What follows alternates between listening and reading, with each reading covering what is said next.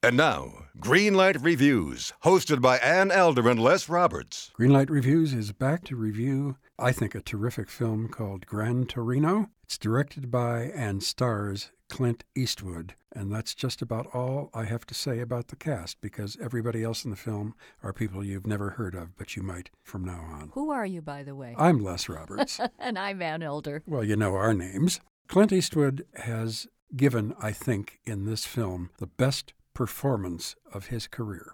He is 78 years old. He plays an old guy named Walt Kowalski. He worked all his life in the Ford mm-hmm. motor plant in just outside Detroit. He lives in a bad area of Detroit that is now overrun with people who are not Caucasian, not Native American, and many of them are Asian. And because Walt spent a lot of time fighting in the Korean War, he doesn't like anybody who even looks like they're Asian. No, he true. is a raging racist. You know, Les, I like the movie, but I have some reservations about it. I do have some quibbles. I'm sorry. First of all, I think I have to say that I can understand racial epithets in a character, and certainly we had a lot of fun laughing at Archie Bunker over the years because he was certainly a bigot. But in this case, I don't think Walt Kowalski is all that funny. And I have a lot of problems with those slurs that occur continually throughout the picture. And frankly, I found them to get a little bit wearing. And I don't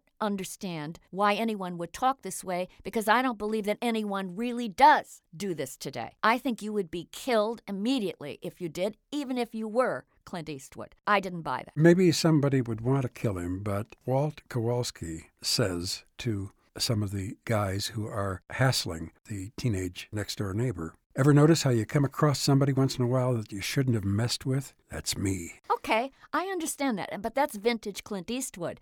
I don't think that it's a very good symbol for an American movie going audience to sit there and hear someone say terrible things about the races like he does, and I didn't find it funny after a while. Oh, I didn't find it funny at all. Well, the audience I saw it with were hysterical. I mean, they couldn't laugh hard enough. The other thing about the character of Walt Kowalski is that there is no real motivation given in this film for his anger. He is mad at everyone. He's mad at the neighbors, he's mad at the world, his family, his kids, his son. He's even mad at his dead wife, you know, and there are no reasons given for this. So I have a problem with a movie that doesn't tell me why the character behaves in a certain way. Okay, I have known people like this. They are not very nice people. They're not horrible people, but they're just people you don't want to be around. And there were moments that I didn't want to be around Walt Kowalski because Clint Eastwood plays him literally growling when he gets angry.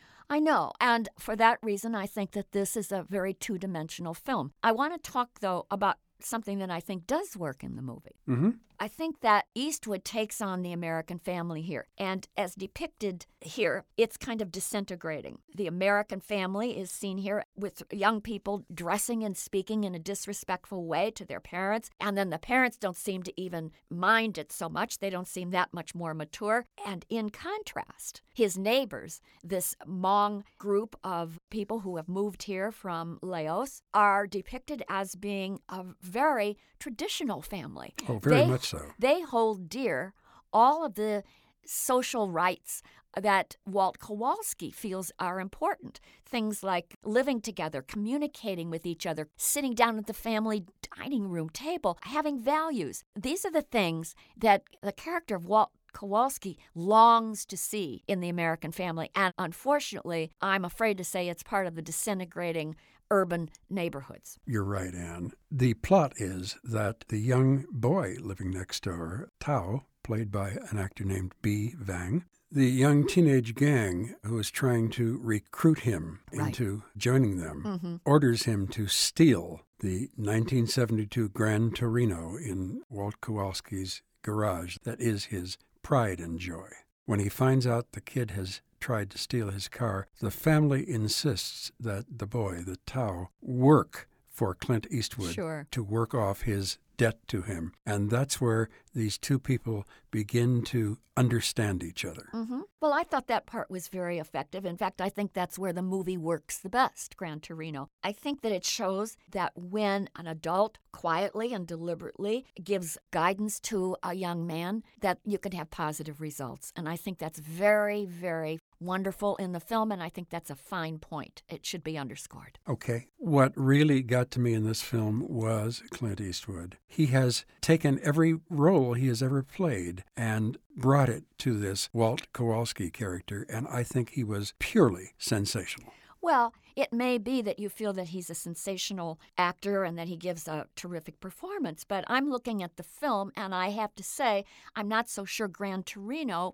is a brilliant piece of filmmaking. I think it's just okay. First of all, I don't think he directed his actors very well. In this film, he hired, I'm sure, inexperienced people. It shows up on the screen. The Yes, it line readings are very stilted. They needed more directorial guidance to make their roles believable. I think the film is kind of two dimensional. You don't get to know any of the characters all that well, but then maybe Eastwood doesn't really care whether you do or don't. I think what you see is what you get there. I don't think he gave a whole lot of thought to the film. One point about the film that bears mentioning, though, Okay. I like the fact that Eastwood goes from being an angry old man without direction to an angry old man with a purpose. And I liked the fact that that conversion does not happen based on someone delivering a very heartfelt lecture to Clint Eastwood. Oh, heck no. It takes time for him to see the goodness in this young man who lives next door,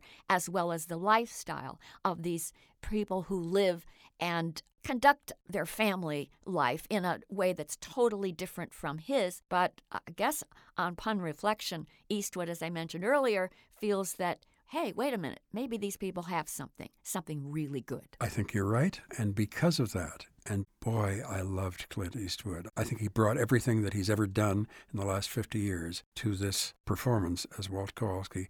And because of that, and because I was very touched by a lot of the film, I am giving Gran Torino a green light. Well, unfortunately, I think that Clint growled and he made me smile with his warmth and his charisma. However, I think that the movie has been overhyped, and I think Eastwood's performance has been overhyped as well. Not to say that it isn't okay, it's pretty good. So, mainly because of that great superstar, Clint Eastwood, I'm going to give the film a yellow light. That's about the best I can do for the film Gran Torino. Okay, a green light from me and a yellow light from Ann Elder for Gran Torino. Until next time, I am Les Roberts, And I'm Ann Elder. and we're looking forward to seeing you having a great time at the movies. Don't you know that you're a grown up? I'm a grown up. Me too. Yep, me too. But you know, these days being a grown up can really suck. Luckily, we're grown ups who grew up in the coolest generation. We had video arcades. And also some of the best TV and movies ever made. We lived the origin of awesome consumer electronics. The list goes on and on. Yep, Generation X. exactly. And we're Gen X grown up. Every week, the Gen X Grown Up podcast explores media, tech, toys, games, and more from both yesterday and today. through the eyes of Generation Xers who absolutely love that stuff. You can find us on iTunes or wherever you get your podcasts. Or find us on our website, genxgrownup.com. Life sucks as a grown up. All right, you think that was good enough? I, I hope so, man. I'm tired. Who listens to a promo on a podcast and then goes and listens to a different podcast? right. I, I, I've never done it. no. right.